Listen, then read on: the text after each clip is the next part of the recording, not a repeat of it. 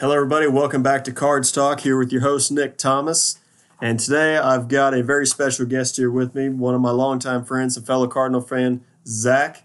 And today we're not going to talk much about the coronavirus issue. I mean, I think everybody just kind of knows what's going on. But today we want to talk about the roster moves and just analyze them, what the team's going to look like this year. I mean, we lost Marcelo Ozuna. Jose Martinez is gone. Randy Arozarena, promising prospect, he's gone. And it seems like we didn't really do much to replace him. Yeah, but not gonna lie to you, I I really liked the Jose Martinez trade because at the time I uh, I really thought that they were gonna flip Liberatore, and I thought he was gonna be heading to Colorado, but my uh, I got too ahead of myself because you know this Cardinal front office and stuff. They get our hopes up and then they go out and sign. They go out and re-sign players like who have they re-signed lately? Brad Miller. Well, yeah, Brad Miller. They'll go out and trade for an Austin Dean instead of Nolan Arenado. Yeah. Instead of bringing back uh, Marcelo Ozuna, even though Ozuna's a guy who wanted to be in St. Louis, but really thought he was going to make more than eighteen and a half million a year, and just sucks. I liked Ozuna, but it's time for the prospects to get a shot. I was going to say, I mean, you even bought an Ozuna jersey, too. Yeah, Yeah. I mean, I jumped on the Ozuna bandwagon right when he got to St. Louis. Uh, it was easy to do. I mean, it was a big sign for us, or I guess it wasn't a sign; it was a trade. So now he's gone. Jose Martinez is gone. That I, I do kind of agree with that too, because I felt like we were just kind of wasting his talent as a hitter by putting him in the outfield, and now he can be an everyday starter as a designated hitter for Tampa Bay, and bringing in Brad Miller. I mean, yeah, he's a good utility player, but I would I would agree with you it's time for the young guys to step up because we've got a pretty young outfield with the exception of Dexter Fowler. We've got Tyler O'Neill, Harrison Bader, Lane Thomas, and maybe even Dylan Carlson could come up here and and step up. But it's just hard to say. I mean, but there somebody's gonna have to beat out Fowler for that spot. Yeah, I agree, but my gut knows that Dexter Fowler is going to be the starting right fielder on opening day. Yeah, he will, and it's not like he doesn't deserve it because last year was what the best year of his career. Well, if you go back and look at the stats, nobody, everybody hates on Fowler, but besides the batting average, Fowler had a great season. Like, I know he only batted like 230, but the dude drove in 60 something RBIs and almost hit 20 bombs. And I mean, batting average ain't a big old stat anymore. Yeah, it seems like because it's all about home runs and strikeouts. Nobody's really worried about playing small ball unless unless your name is Tommy Edman. Yeah. Speaking of that, I mean, so you've got Tommy Edman at third base, and then you've got Matt Carpenter at third base. I got Tommy Edmonds t- starting in left field this year for us. I uh, can see that too. because I think he's a better ball player than Tyler O'Neill. I mean, Tyler O'Neill hits home runs, but I think Tommy Edman is an all around better baseball player. I think he's more of a flexible player too. He can get around on pitches better than O'Neill can, I, in my opinion. But Tyler O'Neill has slimmed down some. He's not quite as buff as he was, and um, he said that helped him a lot getting around on fastballs this spring. I guess we'll have to see how that turns out. But we saw Tommy Edman in the outfield, and Saw Tommy Edman everywhere. yeah, he played just about everywhere except pitcher and catcher. But if you could shoot, Tommy Edman probably could play pitcher and catcher, knowing him. Then you've got Harrison Bader, who had a tough year last year. Who else do we have? Lane Thomas, who was who just burst out of the shell towards the end of the season until he got hurt. And then you got Dylan Carlson, who we can't just keep in the minors forever.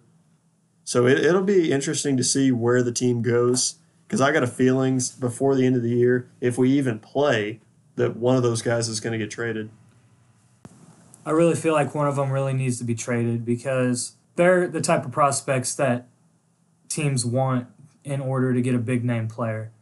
Because Dylan Carlson is one that I hope doesn't get traded. Nolan Gorman, I was really hoping he would have been in a Colorado Rocky uniform right now, but that's just me. A lot of people have opinions about that because it's going to take a Nolan Gorman type player to get a player like Nolan Arenado. And I was also kind of hoping that a Liberatore would have been in a Rocky uniform, maybe a Carpenter, but I mean, no hate on Carpenter. I love Yeah. the guy, but no room for him if you got the best third baseman in baseball right there. Yeah, absolutely. I mean, I wanted Nolan Arenado to come to St. Louis, but I think the real question is, in the real future, on replacing players and filling spots, is Yadier Molina's future with the team, and how much longer he's got left? Because isn't his contract up after this year? Yeah, his contract's up after the 2020 season, but he's already said if the Cardinals don't want him, he's done. Yeah, And I mean, if the Cardinals want him, he he kind of made it like, hey, whatever you offer me, I'm gonna play. Like, yeah. so He's he's a Cardinal through and through. And I really, really like the Matt Wieters re-signing because Andrew Knizner is the future catcher of the St. Louis Cardinals. But I don't see a point of keeping him in the minor leagues all season with Yadier Molina playing 125, 130 games and leaving Knizner to play 30 games. Knizner needs to be starting every day in Memphis, getting better, getting the swing down, getting the innings in, while Wieters is making his three million sitting on the bench, which is really good for a backup catcher. And I just really hope it's not Molina's last season. Yeah, I hope so too, because this is just not one of the years that you want to have as your final season, especially with all this COVID 19 stuff going on. But I think Knizner is the future of the team because he hit really well last year in the time that he was up while Yadi was injured. And for the past few years, I, you know, Yadi is a great player. I'm not trying to take anything away from them. But the past few years, I felt like Yadier Molina is the best player on the team because I look at it from the standpoint of if you take this guy out of the lineup, it's going to have the biggest impact on the team. And it seemed like whenever he was injured in years past, we couldn't fill the spot and we would turn into a losing team. But this year was different because Wieters did a great job filling the role. Knizner did a great job filling the role. I think Wieters probably had the most home runs of backup catchers, if I'm not wrong. He, Yeah, he he showed a lot of pop off that bench and in the st- in the starting role while Molina was hurt. I was going to say we went to a couple games last year where Wieters was the starting catcher and he and he homered in both those games. But I the seen him pro- homer in three games this year. three games. Saw well, I saw him homer against Houston, Cincinnati, and Arizona. And I mean, the dude's a ball player. He's a proven veteran and a really good guy to have on the team. Absolutely. And I want to bring up one of the games we went to last year that Knizner started when they were playing the Pirates. It was bases loaded. Munoz gets hit. Then Knizner, the very next pitch, he gets hit. And then Lane Thomas hits the grand slam. I mean, Lane Thomas, I, I think we knew he was capable of doing that. And I think we probably called that grand slam. I mean, of course, it was obviously something that was unlikely to happen with from with any hitter. But Lane Thomas, I think, really could be the future of the team. I think he might be one of those unsung prospects to step up and take a spot. Yeah, I agree, but I don't see much changing this year. I feel like Edmonds probably going to get the role in left, and I really think Bader is going to. I really believe Bader is going to run away with the center fielding job because he had a horrible season last year, and not many people agree with me on that. But I really think Bader is going to grab onto that and not let it go. Yeah, I think so too, because I think he's kind of due for a good year too. He was good in the minors. He was good down in, in double A. I got to see him play one game. He hit a leadoff home run. He was good in triple A. So I think it's still kind of a learning process for him when it comes to hitting. He's a great defender. And I think the hitting just kind of needs to improve. And I and another guy he reminds me of is Kolten Wong, because he did not hit until this year or towards the second half of the year because Wong started getting on base, started making himself more of more of an offensive asset to the team. And when you've got a guy like him getting a Gold Glove at second place and literally stopping any ball that's within a few feet of him, that's uh, that's huge for the defense, which has really been struggling until this year because two years for the past two years before the previous season, they talked about the Cardinals having the worst defense in baseball. And then in 2019, I heard someone say, one of the sports broadcasters say on MLB Network, the Cardinals have the least amount of errors in Major League Baseball. And it's like, what? Yeah, when when you look at the team they had, they brought in Gold Glover, first baseman Paul Goldschmidt, Gold Glove, second baseman, and Kolten Wong, uh, shortstop Gold Glove candidate Paul DeJong, catcher, nine-time Gold Glover Yadier Molina, and uh, future Harrison Bader. I mean, when I'd you say- look at the defense, you're like, man, how could this team be horrible at defense? But then you also remember they didn't have Goldschmidt, they didn't have Bader the whole year.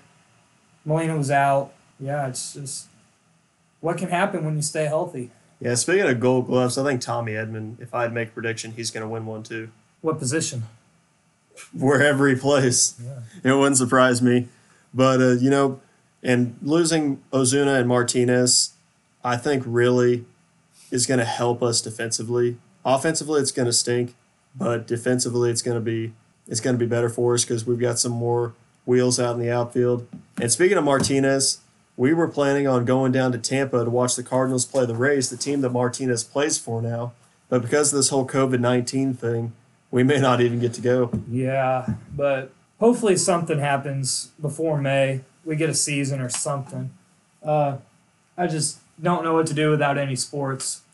Just too busy thinking, hey, the Cardinals probably would have won the division this year because I still I still think they're the best team in the National League Central. I think they have the best rotation.